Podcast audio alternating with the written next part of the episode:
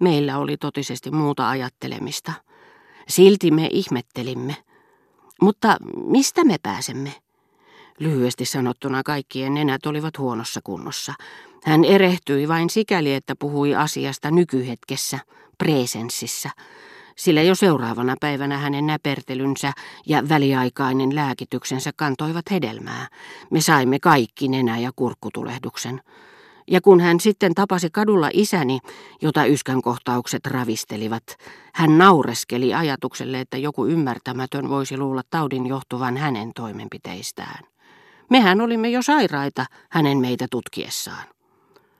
Isoäitini sairaudesta monet saivat aiheen ylitse vuotaviin tai riittämättömiin osanoton ilmaisuihin, jotka yllättivät meidät niin kuin myös niihin liittyvät sattumat, jotka itse kunkin kohdalla paljastivat tapahtumasarjoja tai ystävyyssuhteita, jollaisia emme olisi osanneet kuvitellakaan. Ja mielenkiinto, joka sai monet vähän väliä tiedustelemaan sairaanvointia, osoitti meille, miten vakava oli tauti, jota me emme siihen saakka olleet osanneet eristää, erottaa kaikesta isoäitini vuoteen äärellä tuntemastamme tuskasta. Saatuaan sähkeitse tiedon tapahtumista, hänen sisarensa eivät hievahtaneetkaan kompreista. He olivat keksineet taiteilijan, joka järjesti oivallisia kamarimusiikkitilaisuuksia, ja arvelivat yltävänsä niissä helpommin kuin sairaan läheisyydessä hartauteen ja tuskalliseen mielen ylennykseen, jotka siinä muodossa vaikuttivat lähinnä omalaatuisilta. Rova Sasera kirjoitti äidilleni, mutta niin kuin ystävä, jonka äkillisesti purkautunut kihlaus, Dreyfusin tapaus, on ikiajoiksi erottanut meistä. Bergot sitä vastoin tuli tapaamaan minua joka päivä ja viipyi tuntikausia. Hänellä oli aina ollut tapana käydä kerta kerran jälkeen samassa tutussa talossa, missä hänen ei tarvinnut olla vieraskorea. Mutta ennen vanhaan hän teki niin, voidakseen puhua tulematta keskeytetyksi. Nykyään taas saadakseen vaieta kauan ilman, että kukaan pyysi häntä puhumaan. Sillä hän oli vaikeasti sairas. Monet puhuivat virtsamyrkytyksestä niin kuin isoäitini tapauksessa, toiset taas kasvaimesta. Hän heikkeni päivä päivältä. Vaivaloisesti hän nousi portaatkin ja laskeutui alakertaan vielä vaivaloisemmin. Vaikka hän takertuikin kaidepuuhun, hän horjahteli usein, ja luulen, että hän olisi pysytellyt kotona, ellei olisi pelännyt menettävänsä kokonaan haluaan ja kykyäänkin käydä kaupungilla. Tämä pujopartainen mies, jonka olin aikoinaan tuntenut niin vetreänä. Nyt hän tuskin näki eteensä, eikä puhekaan aina sujunut moitteettomasti. Mutta samanaikaisesti hänen kirjallinen tuotantonsa, jonka vain kirjallisesti sivistyneet ihmiset tunsivat siinä vaiheessa, kun rouva Swan oli ottanut sen ujot aluevaltausyritykset suojelukseensa, levisikin nyt aivan uskomattoman voimallisesti suuren yleisön keskuuteen, kasvaen ja komistuen kaikkien tietoisuudessa. Useinhan käy niin, että kirjailija tulee kuuluisaksi vasta kuolemansa jälkeen. Berkot sitä vastoin seurasi jo eläessään, kulkiessaan hitaasti kohti toistaiseksi saavuttamatonta kuolemaa, teostensa kulkua kohti maineen kukkuloita. Kuollutta kirjailijaa kuuluisuus ei pääse väsyttämään. Hänen nimensä säteily pysähtyy hänen hautakiveensä. Ikuisen unen hiljaisuudessa häntä ei kunnia häiritse mutta Berkotten kohdalla tämä asetelma ei vielä ollut valmis. Hän oli vielä riittävästi elossa ja olemassa kärsiäkseen myllerryksestä.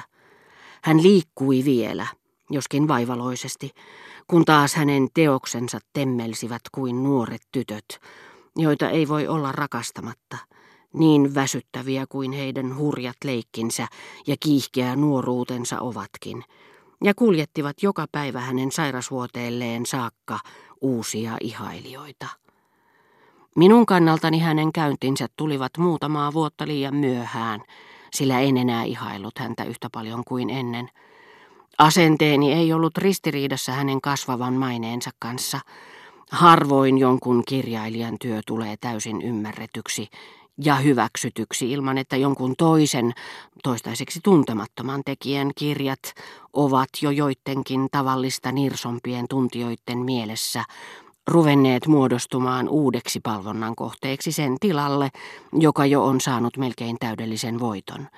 Berkotten kirjoissa, joita yhä uudelleen luin, hänen lauseensa olivat silmissäni yhtä selkeitä kuin omat ajatukseni, kuin huoneeni kalusto ja kadulla ajoneuvot. Kaikki oli niissä helposti nähtävissä, ellei ehkä juuri sellaisena kuin sen oli tottunut näkemään, niin ainakin sellaisena kuin nykyään on tapana nähdä.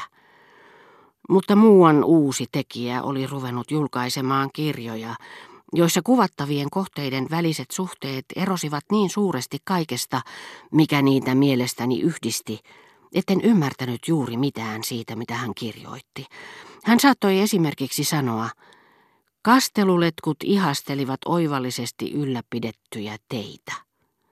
Ja sehän oli helppoa, minä kiisin näitä teitä pitkin, jotka joka viides minuutti lähtivät Briandista ja Claudellista.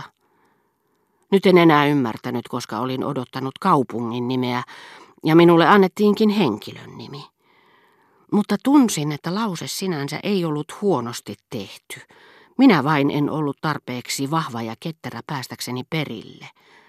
Otin uudelleen vauhtia, käyttelin käsiäni ja jalkojani päästäkseni kohtaan, mistä voisin nähdä kuvattavien väliset uudet suhteet. Ja joka kerta päästyäni suurin piirtein lauseen puoliväliin, pudotan mätkähdin alas, niin kuin sotaväessä, kuntoutusharjoituksissa, tangosta käsieni varassa riippuessani.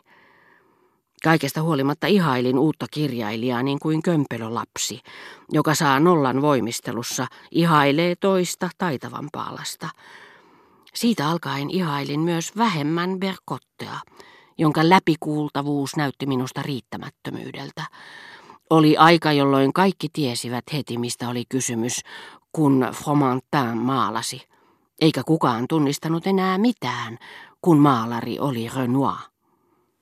Meidän aikamme makutuomarit sanovat herkästi, että Renoir on suuri 1700-luvun taidemaalari. Mutta näin sanoessaan he unohtavat kokonaan ajan. Unohtavat, että kesti kauan ennen kuin 1800-luku näki Renoirissa suuren taiteilijan. Tullakseen tunnetuksi omaperäinen taidemaalari, omaperäinen taiteilija, etenee tavallaan kuin silmälääkäri – Tervehtyminen heidän taulujensa tai kirjojensa avulla ei suinkaan aina käy kivuttomasti. Mutta terapian päätteeksi mestari sanoo, katsokaa. Ja maailma, jota ei ole luotu kerralla, vaan juuri niin usein kuin uusi omaperäinen taiteilija on syntynyt, näyttää meistä aivan erilaiselta kuin ennen ja silti täysin ymmärrettävältä. Kadulla kulkee naisia, aivan erilaisia kuin ennen, koska he ovat Renoirin luomia, peräisin niistä samoista Renoirin maalauksista, joissa me muinoin kieltäydyimme näkemästä naisia. Ajopelit ovat myös Renoirin maalauksista, ja vedenpinta, ja taivas. Mielemme tekisi käyskennellä metsässä, joka ei meistä ennen vanhaan metsältä näyttänytkään, vaan moniväriseltä seinäkudokselta, josta puuttuivat nimenomaan kaikki metsälle ominaiset värit – Tämänkaltainen on uusi ja katoavainen, vastaluotu maailma. Ja se kestää seuraavaan geologiseen myllerrykseen saakka, jonka aiheuttaa joku uusi ja omaperäinen taidemaalari tai kirjailija.